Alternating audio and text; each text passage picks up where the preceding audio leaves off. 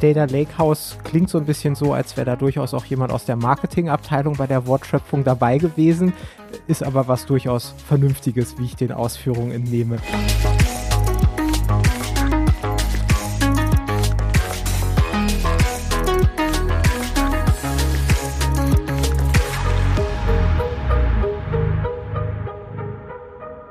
Herzlich willkommen zu In Numbers We Trust, der Data Science Podcast. Wir sind INWT und wir setzen Data Science Projekte um von der ersten Idee bis zum fertigen Produkt.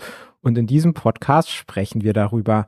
Ich bin Amit, äh, Gründer und Geschäftsführer von INWT und an meiner virtuellen Seite in Hamburg äh, ist Sebastian. Genau, hallo. Ich bin hier Gesellschafter und vor allen Dingen im Bereich Data Engineering tätig. Ja, worum geht es in dieser Episode? Und zwar gibt es ja sehr viele spannende Technologien, um Daten zu halten und zu bewegen. Und über diese Technologien wollen wir heute sprechen. Und speziell wollen wir uns der Frage widmen, wenn man noch keine Data-Plattform oder kein Data Warehouse hat im Unternehmen, welchen Ansatz sollte man dann eigentlich verfolgen? Da gibt es ja eine sehr große Auswahl.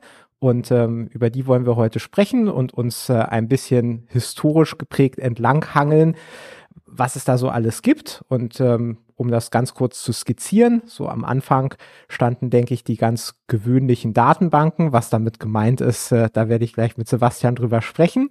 Ähm, danach setzte dann ja dieser BI-Trend ein, äh, wo man sehr viel mit Cubes gearbeitet hat. Ähm, und dann kam das Data Warehouse und dann kamen so fancy Dinge wie äh, Data Lakes, äh, Data Lakehouses und äh, das ja aktuellste in dem Bereich, das ist schon wieder vielleicht fast ein Hype, ist äh, der Data Mesh. Ähm, das wollen wir uns alles anschauen und jeweils verstehen, was bringt das eigentlich für Vorteile, was ist es überhaupt und äh, am Ende dann natürlich nochmal zusammenfassen und schauen, wie wir die Frage beantworten können, also was wir eigentlich empfehlen können. Genau, los geht's ähm, mit der ganz klassischen Datenbank. Ähm, Sebastian, was können wir uns darunter vorstellen? Ja, ich glaube, ein ganz einfaches Beispiel dafür ist, wenn wir uns ähm, vorstellen, ein moderner Online-Shop heutzutage wird irgendwo Daten abspeichern müssen, Kundendaten, aber auch alles, was an Shops äh, im Shop abgewickelt wird, an Einkaufen äh, und an sonstigen Transaktionen.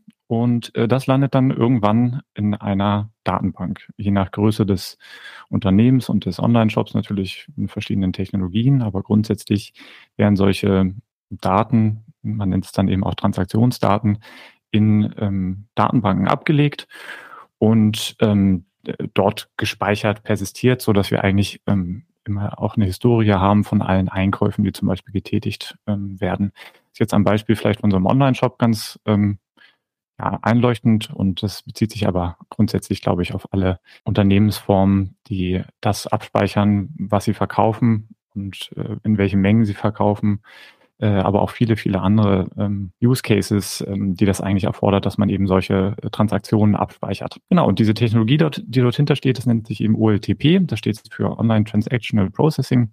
Das sind ähm, Datenbanken, die eben genau dafür ausgelegt sind, dass man solche kleinen Transaktionen hat. Das bedeutet, im Online-Shop kann man sich das, glaube ich, ganz gut vorstellen. Der Kunde kommt auf in den, in den äh, Online-Shop, möchte eine, einen Kauf tätigen und dann muss das irgendwo abgespeichert werden. Dann wird vielleicht erstmal ein Warenkorb angelegt, dann ist das noch, noch gar nicht versandt und äh, vielleicht auch noch gar nicht die, die Bezahlung abgeschlossen. Und dann wird das erstmal abgelegt in der Datenbank und dann bekommt so ein Einkauf einen Status ähm, und dann muss dieser Status vielleicht irgendwann aktualisiert werden, weil die Bezahlung abgeschlossen ist. Vielleicht ist es dann schon versandt. Und so kommen dann relativ viele kleine Transaktionen durch. Auch wenn der Shop natürlich gut läuft, auch sehr, sehr viele kleine Transaktionen. Und äh, die werden dann entsprechend abgespeichert. Was hier, glaube ich, immer ganz wichtig ist, äh, das sind ja Systeme, die entwickelt wurden für den produktiven Einsatz, üblicherweise in, zum Beispiel in Backends äh, von Webanwendungen, aber da gibt es noch viele andere Anwendungsszenarien. Und das ist aber nicht der Fokus, den, den wir hier haben, äh, weil wir ja eher von der Analytics-Ecke herkommen. Das heißt, äh, wir wollen jetzt hier keine Geschäftsdaten generieren, sondern wir wollen eigentlich die Geschäftsdaten, die schon irgendwo generiert wurden, gerne auswerten, um Erkenntnisse zu gewinnen. Und ähm, das ist ein anderer Fokus und ähm, damit gehen andere Anforderungen einher und ähm, die sind zum Teil anders als diese Anforderungen im, im Live-Betrieb. Was sind die Probleme, wenn man jetzt äh, diesen einfachsten Ansatz wählt und sagt, ich, ich möchte einfach meine Produktivdatenbank, die ist ja schon da, äh, die nutze ich jetzt einfach auch für Analytics-Fragestellungen. Womit habe ich dann zu kämpfen? Ja, ich denke, da gibt es also in der Organisation immer viele verschiedene Ecken, an denen es dann äh, knirschen kann. Ein Punkt ist, denke ich, dass ähm, die normalerweise zumindest Datenbanken anwendungsspezifisch sind. Das heißt, die unterstützen eben genau den Webshop, ähm, mehr dann eben aber auch nicht. Das bedeutet, man läuft ganz schnell in die Situation rein, dass sich solche Datensilos bilden. Das ist das eine, was einfach dadurch kommt, dass wir diese Datenbank genau für einen Anwendungsfall designt haben. Dafür funktioniert er dann eben auch sehr, sehr gut. Aber wenn ich dann dort dran zum Beispiel noch die Lagerhaltung anbinden möchte, die Logistik, die ähm, Nachbestellung und so weiter, dann kann es durchaus sein, dass es einfach ein, eine ganz andere Anwendung ist, die dann wieder mit einer eigenen Datenbank daherkommt.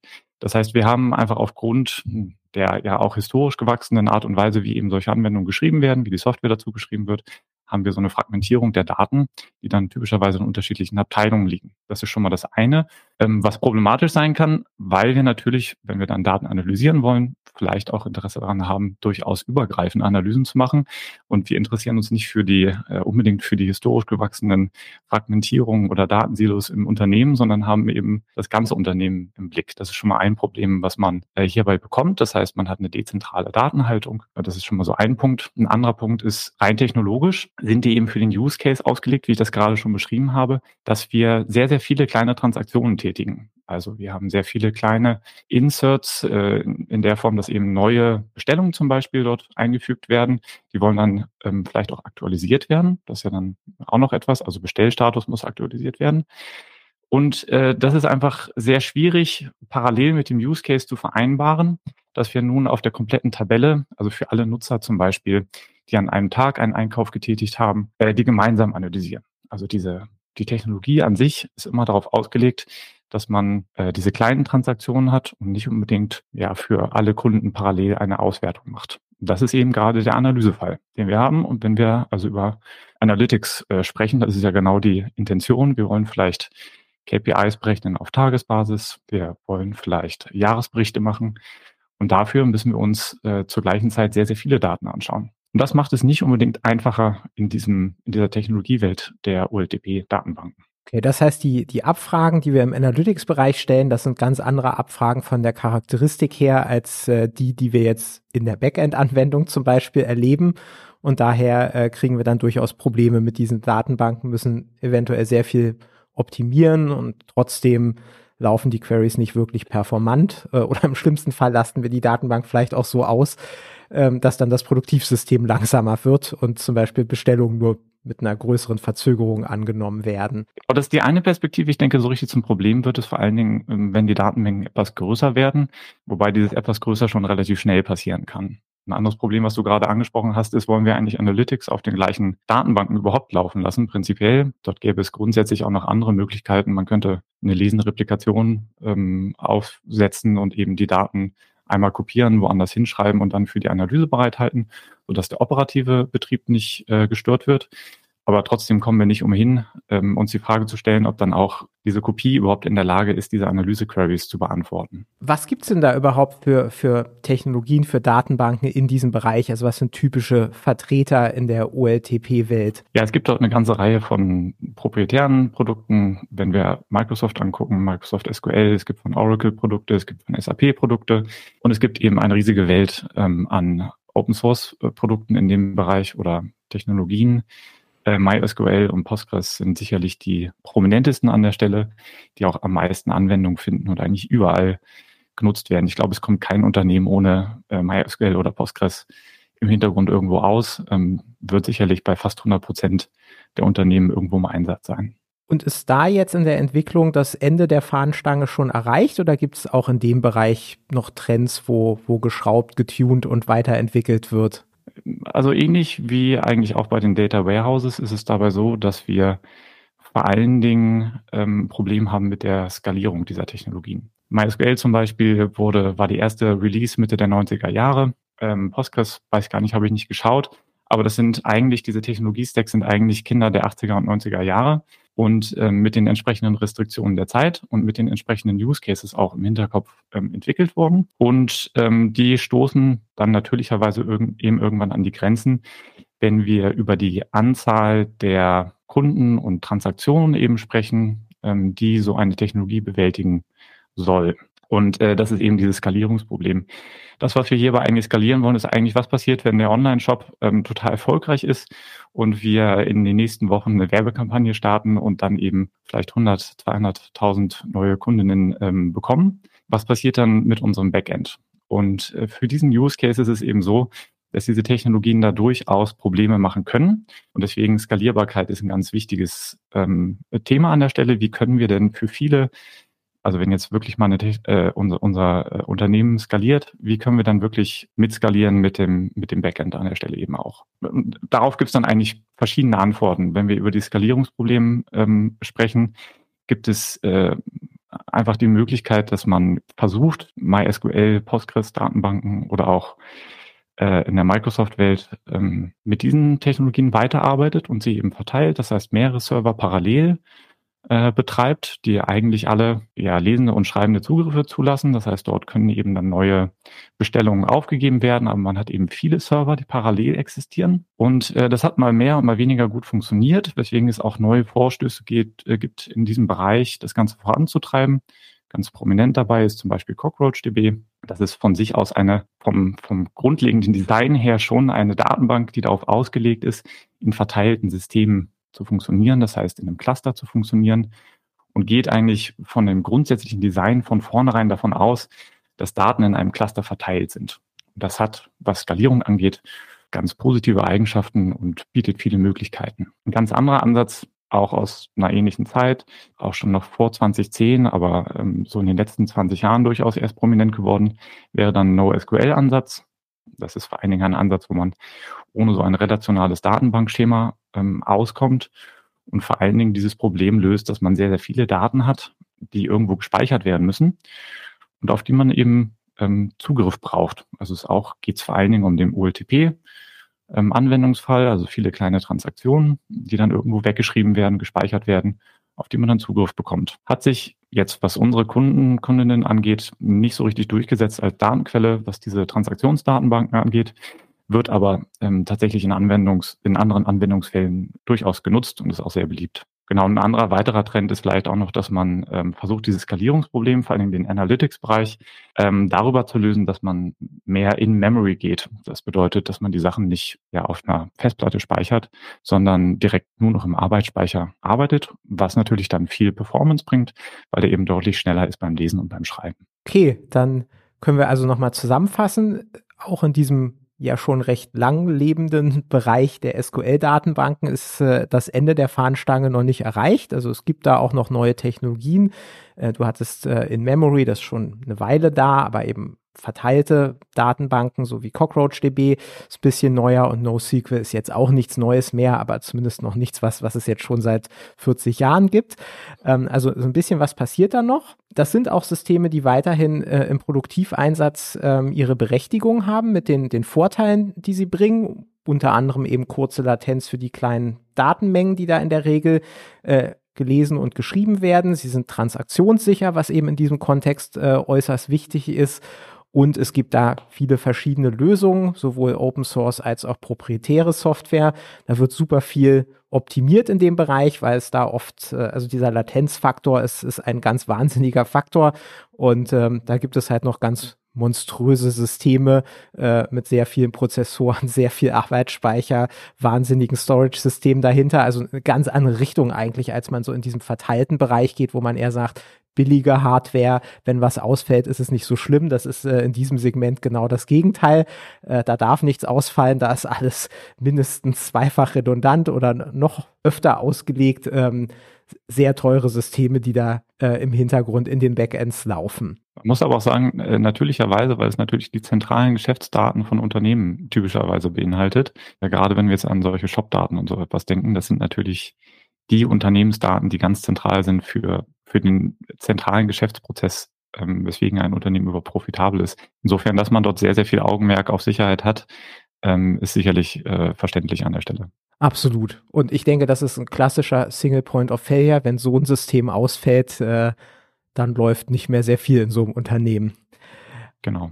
Genau, aber was wir eben auch mitbekommen haben äh, für die Analytics-Perspektive, also wenn es jetzt eher darum geht, diese Daten dann noch für Sekundärzwecke auszuwerten, dann sind diese Systeme tendenziell nicht optimal. Dafür gibt es Besseres.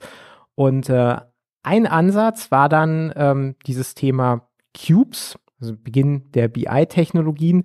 Äh, was kann ich mir unter so einem Cube vorstellen? Ja, eigentlich ist, äh, denke ich, der Use Case relativ klar. Wir haben eben so eine zentrale Transaktionsdatenbank. Wir möchten Analysen darauf äh, durchführen. Das heißt, wir haben Analyse-Queries.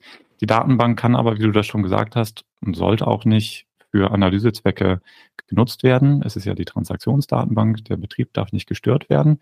Wir haben dann zum einen natürlich die Möglichkeit, die Daten zu replizieren in ein anderes System und dort dann die Analyse auszuführen. Oder, das ist dann das, was Cubes Dingen machen, wir machen eigentlich so einen Voraggregierungsschritt der Analysen. Das bedeutet, wenn wir relativ, eine relativ gute Vorstellung davon haben, was wir analysieren wollen, dann können wir schon die entsprechenden Schritte in dieser Analyse vorab tätigen. Das heißt, in, vielleicht einmal pro Tag in der Nacht einmal durchlaufen lassen und dann die tagesaktuellen Umsätze dann nicht ganz tagesaktuell, sondern vom Vortag, also die aktuellen Umsätze einmal berechnen, die an einem Tag angefallen sind und die halten wir dann vor, um darauf dann weitergehende Analysen durchzuführen. Ich denke, das Spannende dabei ist eigentlich, dass man in den Dimensionen, die so ein Cube eben dann verlangt, ähm, ganz gut antizipieren muss, was sind denn wohl die, die Analysen, die ich durchführen möchte. Und genau für diese Kategorien kann ich dann entsprechend eben auch diese Aggregate bilden. Also ein Beispiel habe ich gerade schon gesagt.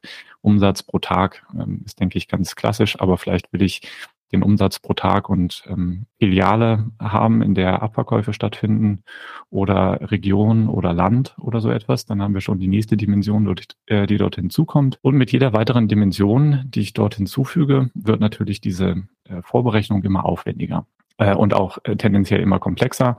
Und ähm, wenn man solche Dimensionen hat äh, und die immer komplexer werden, dann steigt das eben nicht linear, sondern äh, in einer höheren Dimension, je nachdem, wie ich dort eben Dimensionen hinzutue und was für Ausprägungen die dort haben. Und dann kann es auch sein, dass solche Cubes sehr, sehr aufwendige und langwierige Berechnungen durchführen. Äh, wenn Sie das dann aber gemacht haben, dann geben Sie einem eigentlich das Gefühl, dass man äh, tatsächlich Analysen live durchführen kann auf den Daten. Man muss eben die Dimensionen kennen, die für die Analyse äh, gefordert sind, aber man muss nicht genau die Analyse kennen. Das ist ein großer Vorteil. Das heißt, ich kann damit arbeiten, Dashboards entwickeln, Reports aufsetzen, die täglich erstellt werden und habe dadurch dann zwar immer auch eine Feedback-Schleife mit der Aggregation, die in den Cubes stattfinden und den Dimensionen, aber ich habe eben deutlich mehr Freiraum, als wenn ich jetzt versuchen würde, die Sachen äh, direkt auf diesen Datenbanken zu berechnen. Also ich glaube, wer sich ganz gut mit Excel auskennt, ähm, der findet da so eine Parallele. Das ist so ein bisschen ähnlich wie so eine Excel-Pivot-Tabelle, äh, wo man halt vorab Spalten hat, nach denen man dann gruppieren kann. Das sind in der BI-Welt dann ja diese Dimensionen. Das ist so ein Stück weit so ein etwas starres Korsett, weil sich vorab eben jemand Gedanken machen muss, äh, welche Dimensionen möchte ich denn eigentlich haben. Das kann eben, äh, du hattest ja als Beispiel genannt, ähm, jetzt sowas sein wie, wie Filialen, das kann aber auch sowas sein wie, wie Produktgruppen, das können Länder sein, das, also äh, im Grunde genommen eigentlich alles, was, was denkbar und interessant ist. Wenn man es übertreibt, dann ist die Granularität äh, irgendwann, ist man wieder auf der, der Ebene der Rohdaten, äh, dann schafft selbst die äh, BI-Software das natürlich auch nicht mehr, also man muss da einen guten Kompromiss finden. Wenn man da aber so ein bisschen Gehirnschmalz rein investiert, dann ähm, kann das eigentlich ganz gut funktionieren. Und man sieht das eben auch immer mal wieder in, in Meetings, wenn solche BI-Systeme sich äh, etabliert haben, dann sind Leute da tatsächlich in der Lage, auf ihren Tablets relativ schnell äh, und quasi in Echtzeit mit den Daten des Vortags in der Regel eben ähm, ad hoc Fragen zu beantworten und können dann eben schnell filtern, aggregieren. Ähm, und das ist durchaus ein, ein sehr sinnvolles Tool, aber es ist natürlich nur begrenzt flexibel und man muss sich halt eben dann in dieses Korsett einfügen und sich damit abfinden, dass vorab mal alles definiert und durchdacht wurde. Und solange man in diesem Schema bleibt, fährt man damit eigentlich ähm, ganz gut. Ja, ne, äh, vielleicht noch eine andere Restriktion, die wir dabei haben. Dimensionen hast du gesagt, die geben einem den Freiraum, dann Live-Analysen erstmal durchzuführen. Natürlich muss man die Dimensionen kennen. Anderer Punkt ist, ähm, was wahrscheinlich dazu geführt hat, dass die nicht mehr ganz so on vogue sind aktuell, ist einfach die, die schiere Menge der Daten, die dann in solchen Transaktionsdatenbanken liegen. Die müssen natürlich irgendwo voraggregiert werden.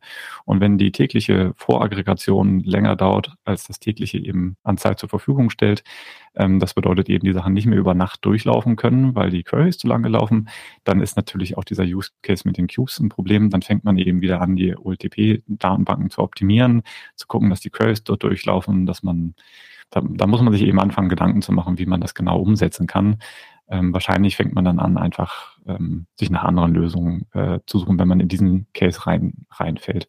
Aber ich denke, bis dahin, wie du gesagt hast, bietet es viel Potenzial für Unternehmen an der Stelle. Alles klar. Und ist das ein Bereich, wo noch viel passiert? Also es ist ja auch schon ein bisschen länger im Markt. Ja, es ist so das ein oder andere Jahrzehnt im Markt und man muss auch sagen, wahrscheinlich in den letzten zehn Jahren nicht mehr, hat keine großen Sprünge mehr gemacht, äh, zumindestens. Ich denke, der wesentliche Punkt ist das, was ich gerade angesprochen habe. Das ist die Skalierbarkeit ähm, der zugrunde liegenden äh, OLTP-Datenbanken. Wir haben eben das Problem, wenn wir eine Technologie einsetzen, die dann eben mit steigender Anzahl an Daten nicht mehr, noch nicht mal mehr die Voraggregation schafft, dass natürlich der Use Case irgendwo schwierig wird, mit einem Cube umzusetzen. Und wenn wir dann das System, auf dem der Cube aufsetzt, austauschen gegen etwas, was das dann kann, da sprechen wir vielleicht gleich nochmal drüber, was das dann sein kann, dann wird natürlich auch irgendwo der Use Case für den Cube äh, relevant weil dann hat man eben vielleicht ein Data Warehouse, was das dann einfach live berechnen kann. Dann braucht man ihn auch nicht mehr. Ich denke, großer, große Innovationskraft ist vor allen Dingen im Bereich Data Warehousing bei den Data Lakes zu finden. Dort passiert noch eine ganze Menge. Ähm, vor allen Dingen in den letzten zehn Jahren ist dort wahnsinnig viel passiert. Ähm, hier bei diesen Cubes eher weniger. Und ich denke, dieser ganze ähm, Use Case mit wir wollen Sachen visualisieren, Live Reporting machen, ist eher durch einen Technologie-Stack ersetzt worden, also wir haben als Frontend sowas wie Tableau, ähm, bei Microsoft eben Power BI, was ja auch so ein bisschen Excel ersetzt ähm, in vielen Bereichen. An Open Source Technologien vielleicht Superset, äh, Redash, die eben auch Daten für Datenvisualisierung dann zuständig sind. Und was nutzt man denn im Hintergrund? Ähm, das ist natürlich ein bisschen abhängig von der Technologie an sich, aber im Hintergrund werden dann häufig eben direkt Data Lakes oder Data Warehouses genutzt, die dann eben live diese Berechnungen durchführen, die man vorher über Nacht durchführen musste.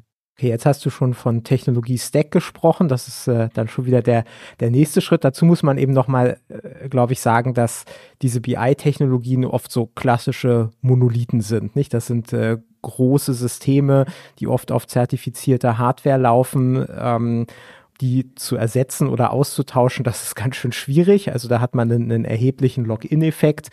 Ähm, und daher resultiert vielleicht eben auch dann der Übergang in der nächsten Evolutionsstufe wieder eher zu so einem Stack zu gehen, also zu sagen, wir wollen verschiedene Technologien, äh, die zusammenarbeiten, wo man vielleicht auch einen Baustein dann wieder leichter austauschen kann. Kommen wir mal dazu. Ich glaube, der äh, die nächste Evolutionsstufe dürfte dann ähm, das Data Warehouse sein, kurz DWH. Genau. Data Warehouses, glaube ich, gibt es, also die, das Konzept gibt es ebenso lange wie die Idee von den Cubes. Also das ist ähm, schon relativ lange etabliert als, als Begriff. Ähm, aber was gab es vorher? Ich hatte ja eben gerade schon gesagt, wenn du dir die Transaktionsdatenbanken ähm, vorstellst, wie kann man damit umgehen, dass ich live Analysen darauf durchführen möchte? Eine Möglichkeit ist eben zu ähm, replizieren. Eine andere Möglichkeit ist eben, dort dran eben auch noch ETL äh, dran zu hängen, also Prozesse, die die Daten nochmal transformieren und genau so auf, aufbereiten, wie wir sie dann später für die, für die Analyse ähm, benötigen. Und das hat man tatsächlich schon relativ lange gemacht. Ähm, in den 80er, 90er Jahren hat sich dann tatsächlich dieser Begriff von Data Warehouses festgesetzt. Es gibt dazu relativ wenige Technologien, ähm, sondern es war vor allen Dingen eigentlich eine Idee, wie wir die Daten umstrukturieren und in anderer Form abspeichern so dass sie gut für die Analyse geeignet sind oder gut für die, für die Analyse ähm, vorliegen. Die eine Idee ist, war, wie gesagt, mit diesen Aggregaten in den Cubes zu arbeiten. Und hierbei ist es eben so, dass wir eigentlich versuchen, die Rohdaten oder die Transaktionsdaten als solche gar nicht unbedingt schon vorzuaggregieren. Das kann zwar auch passieren, aber das ist gar nicht so der primäre Nutzen in dem, in dem Data Warehousing-Kontext, äh, sondern da geht es dann vor allen Dingen darum, dass wir sie in einer für die Analyse geeigneteren Form vorhalten. Die OLTP-Datenbanken werden immer so designt, dass sie vor allen Dingen für die Geschäftsprozesse optimiert sind. Das sind im Idealfall eben sehr, sehr viele Tabellen mit relativ wenig Spalten, wo man eben die Informationen versucht abzulegen. Data Warehouse versucht einen anderen Ansatz zu, zu gehen und ähm, ja, organisiert eigentlich die Datenhaltung um sogenannte Dimensionen und Fakten. Und ähm, was man dort dann eigentlich macht, ist, dass man das Schema komplett anders aufbaut. Und äh, das Ziel, was man dabei verfolgt, ist eigentlich auf ähm, diese vielen kleinen Tabellen ähm, zu verzichten, denn in einer Analyse-Query muss ich diese vielen kleinen Tabellen zusammenbringen über sogenannte Joins. Das bedeutet, ich ähm, schreibe in einer Abfrage ähm, eine Analyse, die eben viele kleinere Tabellen braucht. Die muss ich dort irgendwo so zusammenfügen. Und das sind sehr rechenintensive Vorgänge, also Joins. Gerade wenn eben die Datenmengen groß werden. Das ist ein, ein wesentlicher äh, Punkt dabei. Im Data Warehouse versuchen wir das auf diese Joins zu verzichten und die Daten so abzulegen, dass sie eigentlich schon die Analysen antizipieren und die Daten so vorbereiten, dass dort eben keine oder weniger Joins zumindest ähm, notwendig sind. Und das hat sich dann ähm, festgesetzt als Star-Schema oder Stern-Schemata. Das ist eben genau um diese Idee der Dimensionen und Faktentabellen organisiert. Und äh, das ist ganz interessant, weil sich genau diese Schemata-Idee auch weiterhin durchgesetzt hat. Also die ist auch geblieben. Ähm, die haben dann typischerweise auch so funktioniert, ähnlich eigentlich wie Cubes, ähm, dass man tägliche ETL hatte die dann die Daten nochmal in das Data Warehouse eingefügt haben und dort konnten dann eben die Daten deutlich besser analysiert werden. Gleiche Restriktionen, man hatte halt nicht so die große Möglichkeit an Technologien. Es gab zwar ein paar äh, Technologien, die sich dafür angeboten haben.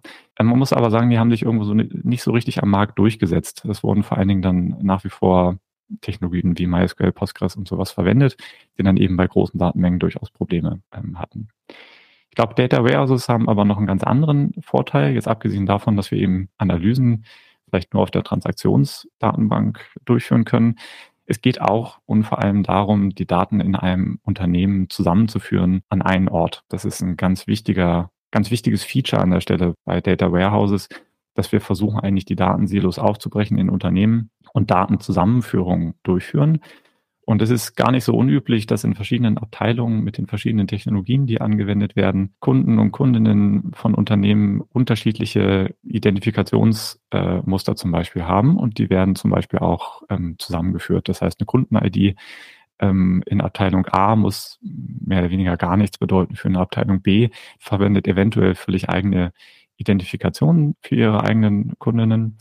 Und solche Dinge werden dann eben zusammengefügt, genauso wie alles, was ansonsten eben an Kategorien ähm, in den Daten verwendet werden. Die werden dann eben harmonisiert und standardisiert und dann bekommt man eigentlich eine zentrale und konsistente Datenbasis in so einem Data Warehouse. Ja, im Vergleich zu den Cubes muss man sagen, ähm, großer Vorteil ist natürlich, man muss die, die Anwendung nicht antizipieren. Ja, wir bekommen einfach äh, eine Datengrundlage, wo wir dann frei analysieren können und müssen eben nicht genau wissen, welche Dimensionen relevant sind. Und mit den neueren Technologien ist es eben auch so, dass tatsächlich diese Technologien eben skalieren ähm, mit steigender Zahl der ähm, oder mit steigender Datenmenge und dann eben auch diese Analytics-Queries durchaus, wie du es gesagt hast, in einer Besprechung ausgeführt werden müssen. Das sind nicht mehr Stunden oder Minuten, die man dort warten muss, sondern es sind äh, mitunter Sekunden oder auch Millisekunden, in denen dann sehr, sehr aufwendig, äh, sehr, sehr aufwendige Berechnungen durchgeführt werden können.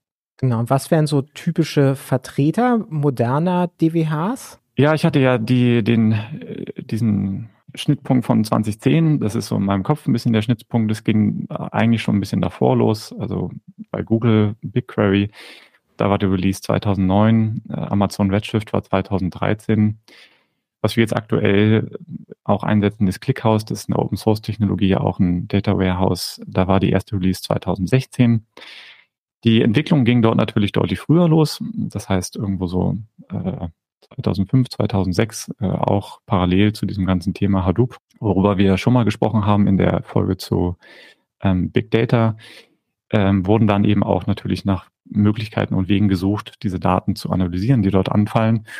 Und äh, dann hat man vermutlich äh, festgestellt, also mit den alten Ansätzen kommt man dort eben nicht weiter ähm, sowohl dieses äh, Data Warehouse auf einer OLTP-Technologie als auch Cubes sind dort eigentlich keine gangbaren Wege. Und dann mussten eben neue Analyse oder neue Technologien her, um diese Analysen zu unterstützen. Okay, also fassen wir hier nochmal zusammen. Es geht im Wesentlichen darum, mit konsolidierten Daten zu arbeiten. DWHs sind jetzt nicht für die produktive Nutzung im Backend gedacht, sondern sie sind tatsächlich explizit für, für Analytics-Fragestellungen konzipiert worden. Das heißt, ganz andere Muster, dieser Transaktionsaspekt, Transaktionssicherheit spielt keine Rolle. Wir haben im Wesentlichen sehr viele lesende Queries, abgesehen von den ETL-Strecken, die die Daten dann einmalig in das DWH hineinschreiben. Ähm, wir haben Technologien, die, die skalieren. Das ist tatsächlich was, was man eben wirklich auch merkt. Ähm, man, man will ja oft eine große Historie auch an Daten für Auswertung bereithalten. Das heißt, tendenziell wächst die Datenmenge in so einem DWH über die Zeit immer weiter. Ähm, da bekommt man mit klassischen Datenbanken irgendwann ein Problem. Und ähm, also das sieht man sehr schön an, an Technologie wie, wie Amazon Redshift. Da hat man einzelne Nodes ähm, und da ist man tatsächlich auch in der Lage, mit diesen wachsenden Datenmengen umzugehen. Man sieht, es gibt so eine gewisse Basislatenz bei, bei vielen ähm, dieser Data Warehouses. Das heißt, äh, Queries im, im Millisekundenbereich sind zumindest bei den meisten Technologien damit nicht drin. Das ist aber auch nicht der, der Standard-Anwendungsfall. Wenn man dafür eine große Query absetzt, die ähm, alle Daten durchforsten muss, dann hat man hier die, die großen Vorteile. Das sind dann Queries, die oft vielleicht etliche Sekunden oder wenige Minuten laufen, aber eben nicht viele Stunden ähm, wie auf einer OLTP-Datenbank und dabei das ganze System komplett auslasten. Also eine ganz andere Charakteristik, die dahinter steckt. Und ja, vielleicht, äh, ja, vielleicht eine, eine umgekehrte Frage. Warum benutzt man nicht so eine Data Warehouse Technologie einfach für das OLTP-Szenario? Also, Warum tauschen wir nicht einfach die OLTP-Datenbanken nun gegen diese neueren Technologien aus, die ja zweifellos bei steigenden Datenmengen ähm, auch eine Lösung anbieten? Und man muss eben bei diesem Schlagwort Skalierbarkeit immer darauf achten, für was wir hier skalieren wollen. Die bei den OLTP-Anwendungsszenarien, ja, also wir haben unseren Online-Shop, es kommen viele neue Kunden, Kundinnen, die äh, gerne bei uns einkaufen möchten, dann wollen wir für die Anzahl dieser Kunden und Kundinnen ähm, skalieren. Und was die machen ist, die machen viele neue kleine Transaktionen. Ja, also die führen Käufe durch, äh, legen neue Warenkörbe an, ändern ihre Nutzerdaten und so weiter. Das sind alles kleine Transaktionen, die dort durchgeführt werden. In dem DWH wollen wir auch für die Datenmenge skalieren, aber eben für die Datenmenge und nicht für die Transaktion.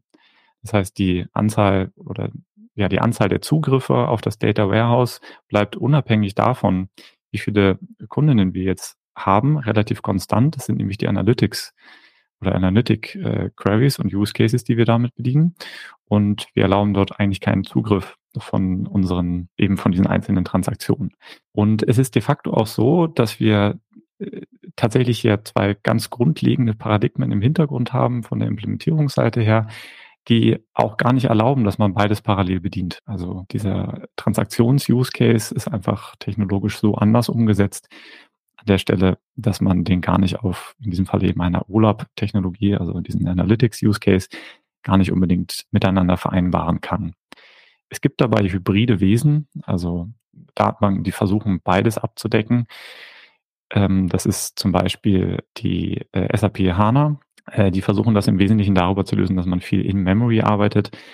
Ähm, es gibt aber sehr wenig auf dem Markt, muss man sagen, die, die versuchen wirklich beide Use Cases zu bedienen, weil es eben technologisch so schwierig ist umzusetzen. Wie gesagt, OLTP skaliert für die Anzahl der Transaktionen und äh, bei den Analytics Queries ist es eben so, wie viel Daten kann ich auf einmal verarbeiten.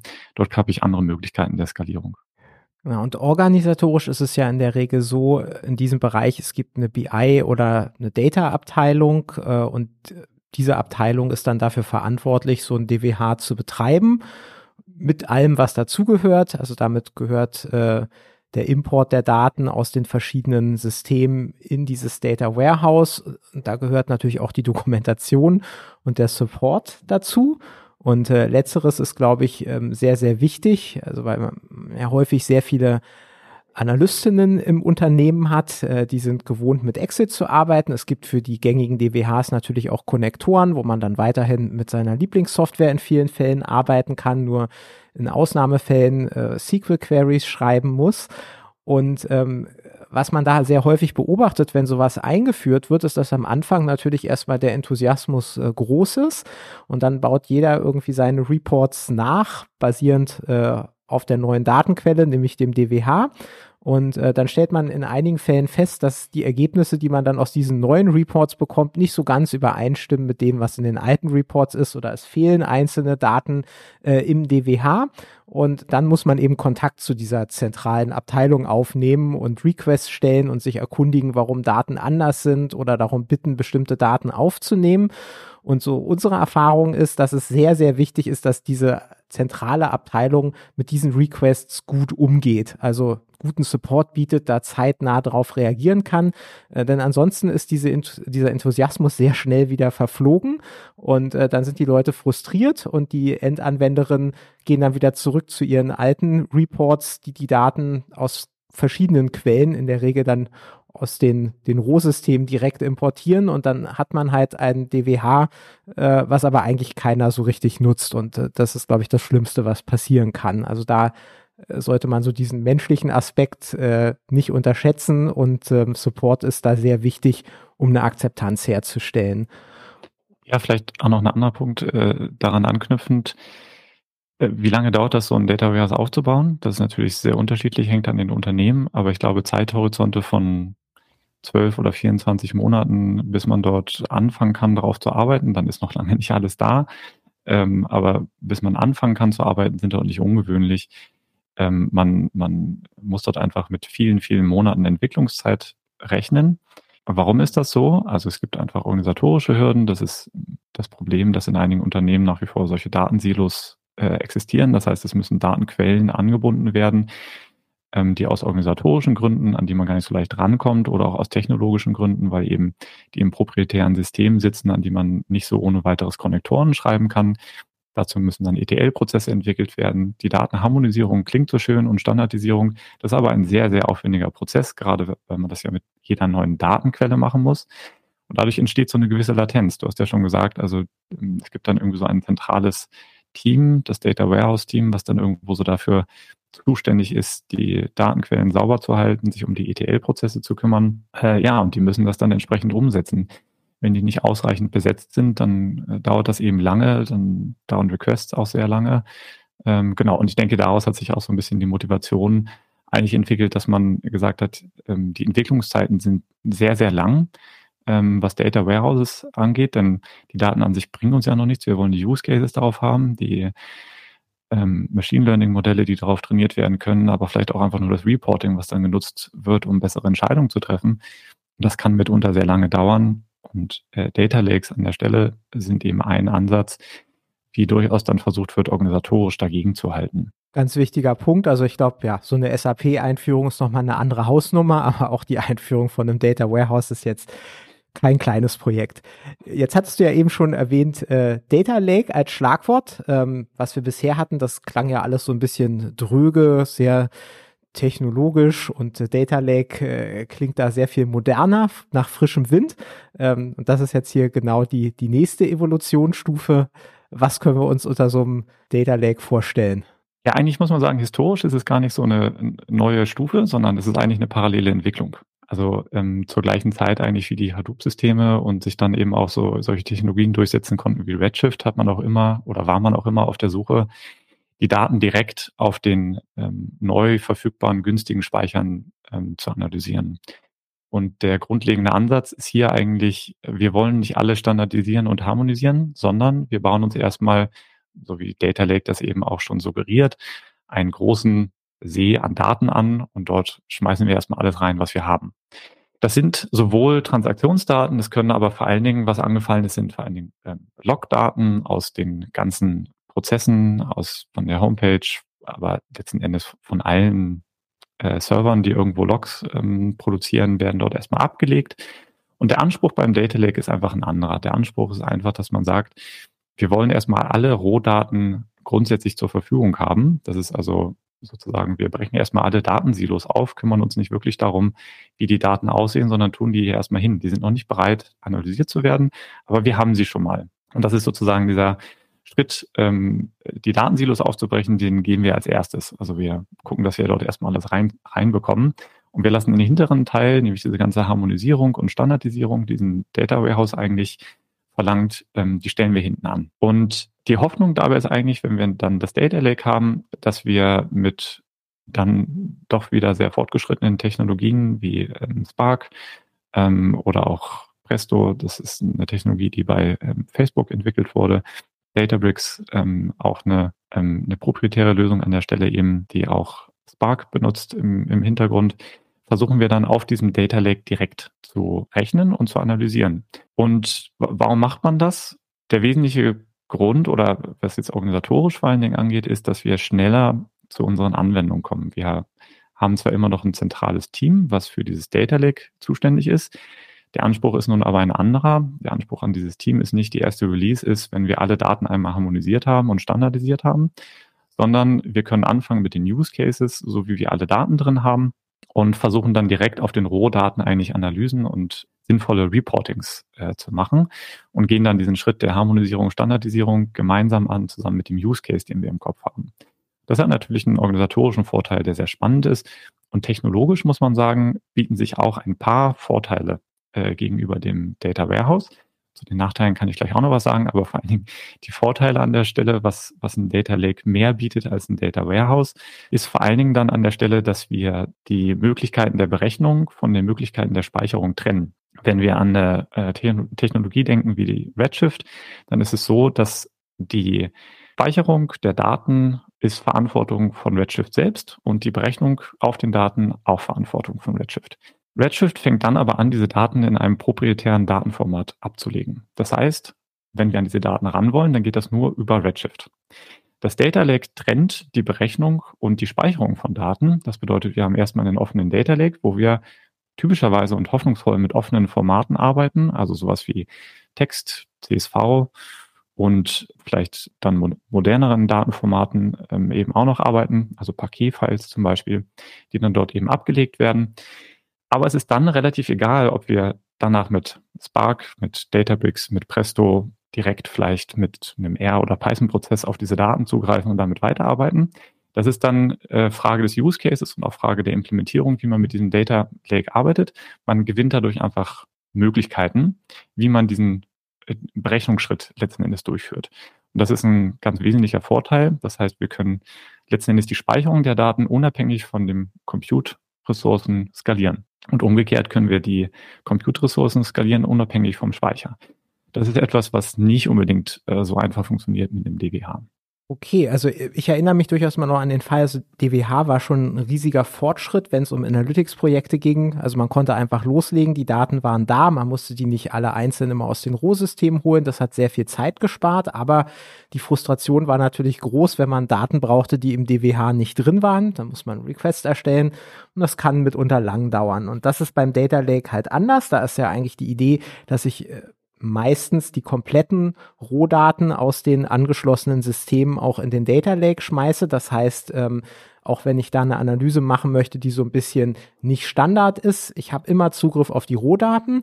Äh, womit erkaufe ich mir das? Ähm, es ist ja einmalig beim DWH immer sehr viel Zeit äh, in die Konsolidierung der Daten geflossen. Das klingt so trivial, ist es in der Praxis in der Regel nicht, weil es immer sehr, so viele Sonderfälle gibt. Ähm, Testaccounts zum Beispiel, irgendwelche Systemumstellungen und äh, wenn es ein gutes DWH ist, haben die Leute das alles berücksichtigt, alles dokumentiert und sich die Mühe gemacht, diese Daten zu vereinheitlichen, sodass man damit arbeiten kann.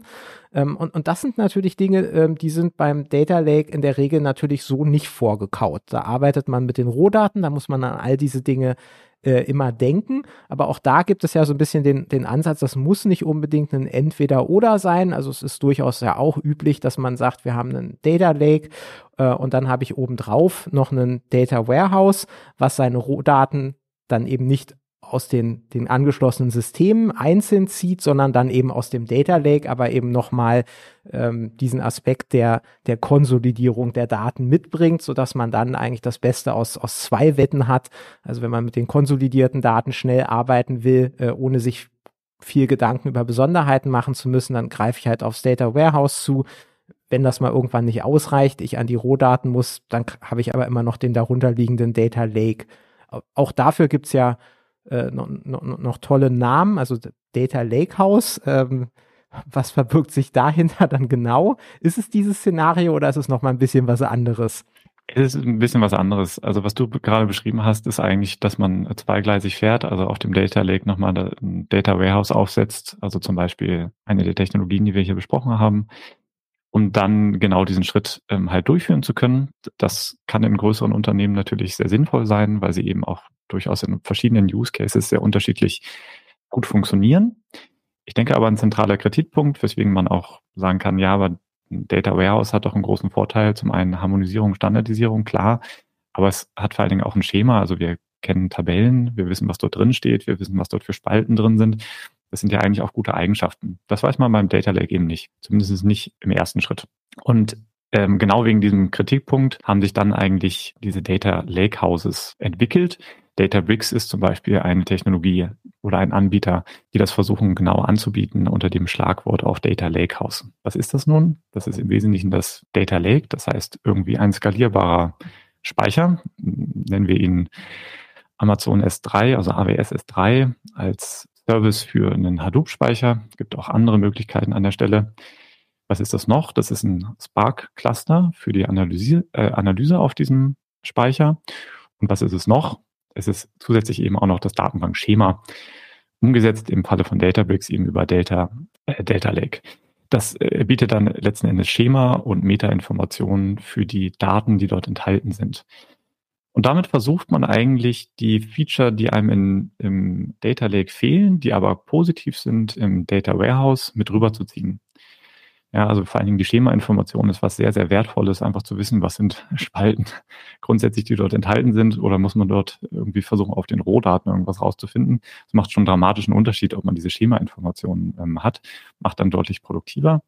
Und gleichzeitig versucht man sich das zu erhalten, was du gerade auch schon angesprochen hast. Also wir haben natürlich auch in den Anwendungsfällen von dem, von dem Data Lake, wenn wir uns überlegen, was wir damit machen, müssen wir natürlich trotzdem standardisieren, harmonisieren, die Sachen zusammenführen, und so weiter. Aber wir müssen eben nicht alles auf einmal machen, sondern wir können es eben anwendungsspezifisch machen. Das heißt, diese, wir schieben eigentlich den, den Projektabschnitt, in dem man genau diesen Teil machen würde, aus der Verantwortlichkeit ähm, des DWH-Teams, die dann nur daran arbeiten, hin in die, äh, in die Projektplanung, ähm, wenn wir dann ein konkretes Projekt daran umsetzen äh, wollen und müssen und können damit einfach letzten Endes ein bisschen agiler arbeiten. Ja? Also wir können dann die Sachen machen, äh, wenn sie notwendig sind und müssen die nicht alle vorab schon äh, fertig haben und antizipieren.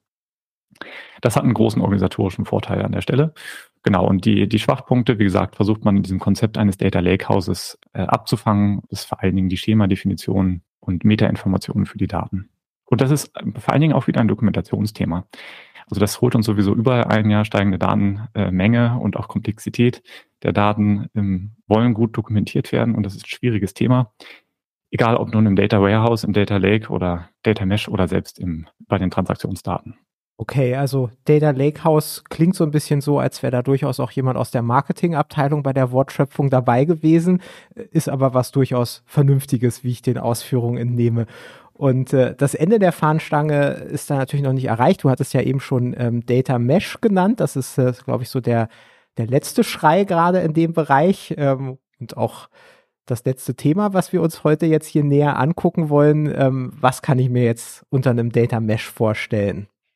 Ja, die Idee vom Data Mesh äh, ist tatsächlich entstanden. Ich habe jetzt äh, geschaut, seit wann gibt es das eigentlich? So 2019 scheint durchaus ein Jahr gewesen zu sein, in dem dieser Begriff geprägt wurde.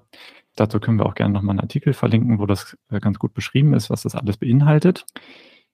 Das Data Mesh ist eigentlich eine Reaktion wiederum auf die Nachteile, nämlich dass ein zentrales Team für die Entwicklung, für die Bereitstellung der Daten verantwortlich ist.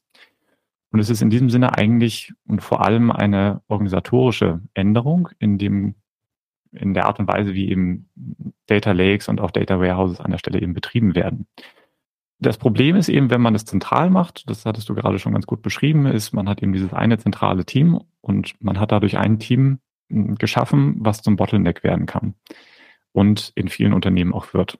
Das bedeutet, Anfragen dauern lange, man kommt bei den Use Cases nicht voran, es müssen neue Datenquellen angebunden werden, aber das Team schafft es einfach nicht, all diesen Anforderungen noch gerecht zu werden und die eben alle zeitgemäß zu implementieren.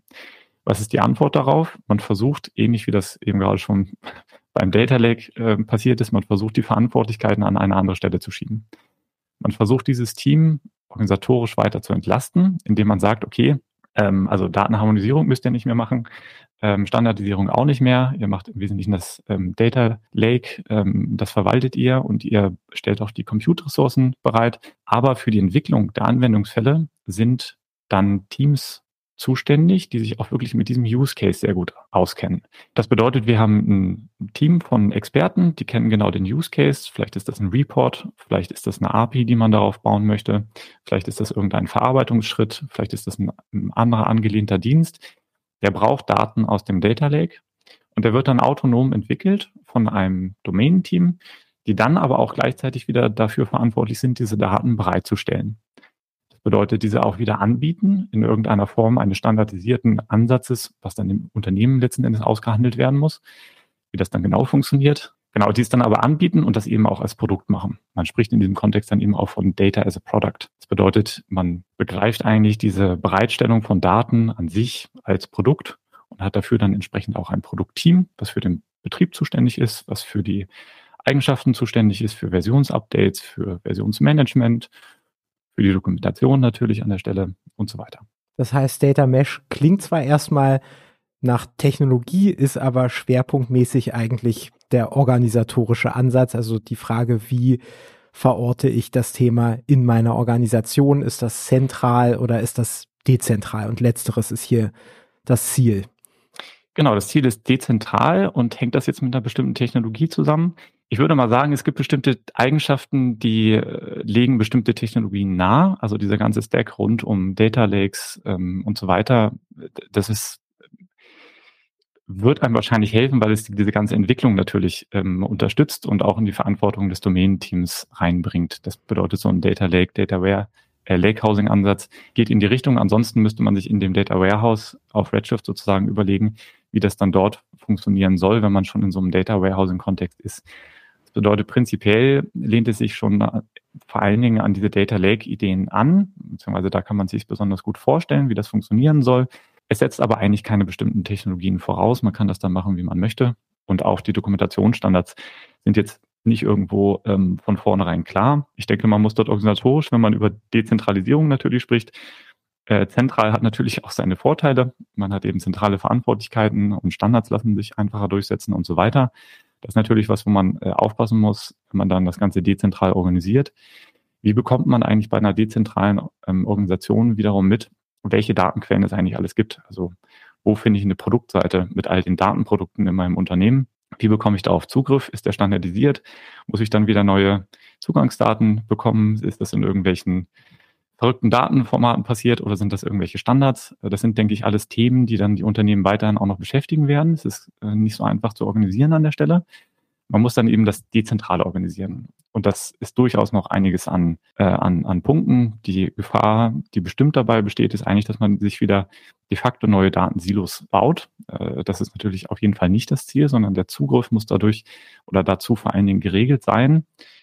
Und äh, dafür muss man dann natürlich in der Umsetzung sorgen. Das ist noch ein relativ junges Thema, wo man wahrscheinlich auch noch ein Stück weit gucken muss, wie sich das in der Praxis bewährt und wie sich es weiterentwickelt. Sicherlich gehört das unter die Rubrik Hypes auf jeden Fall.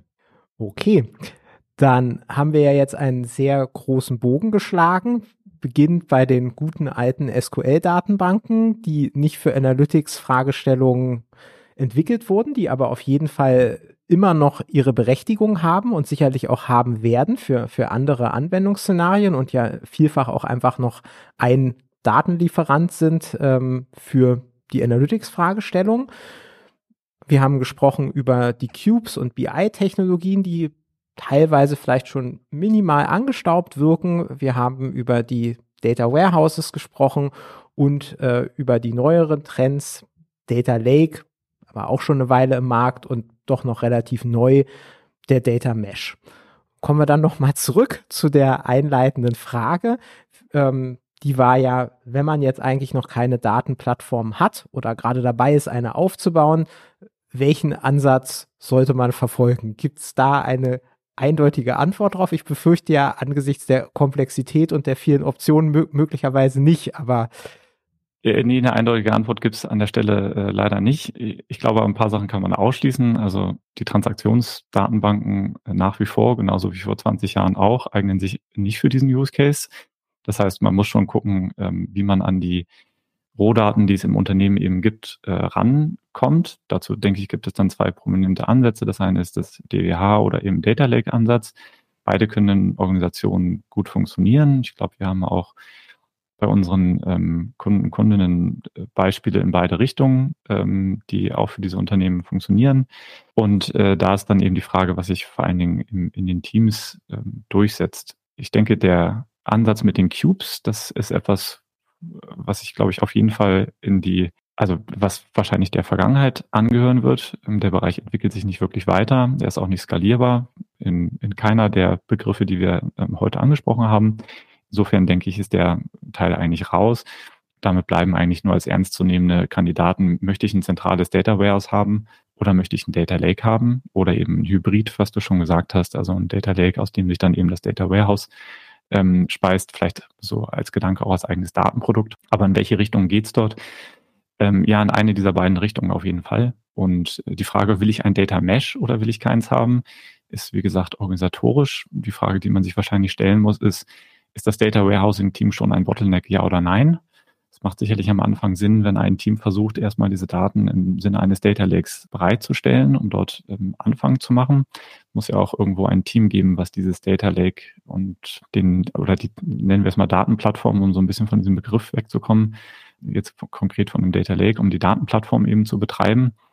Ähm, das muss es ja trotzdem geben. Insofern geht es schon vor allen Dingen in eine dieser beiden Richtungen. Und solange wir dort noch keinen Bottleneck haben, ist das sicherlich auch etwas, was durch ein zentrales Team gut gemanagt werden kann.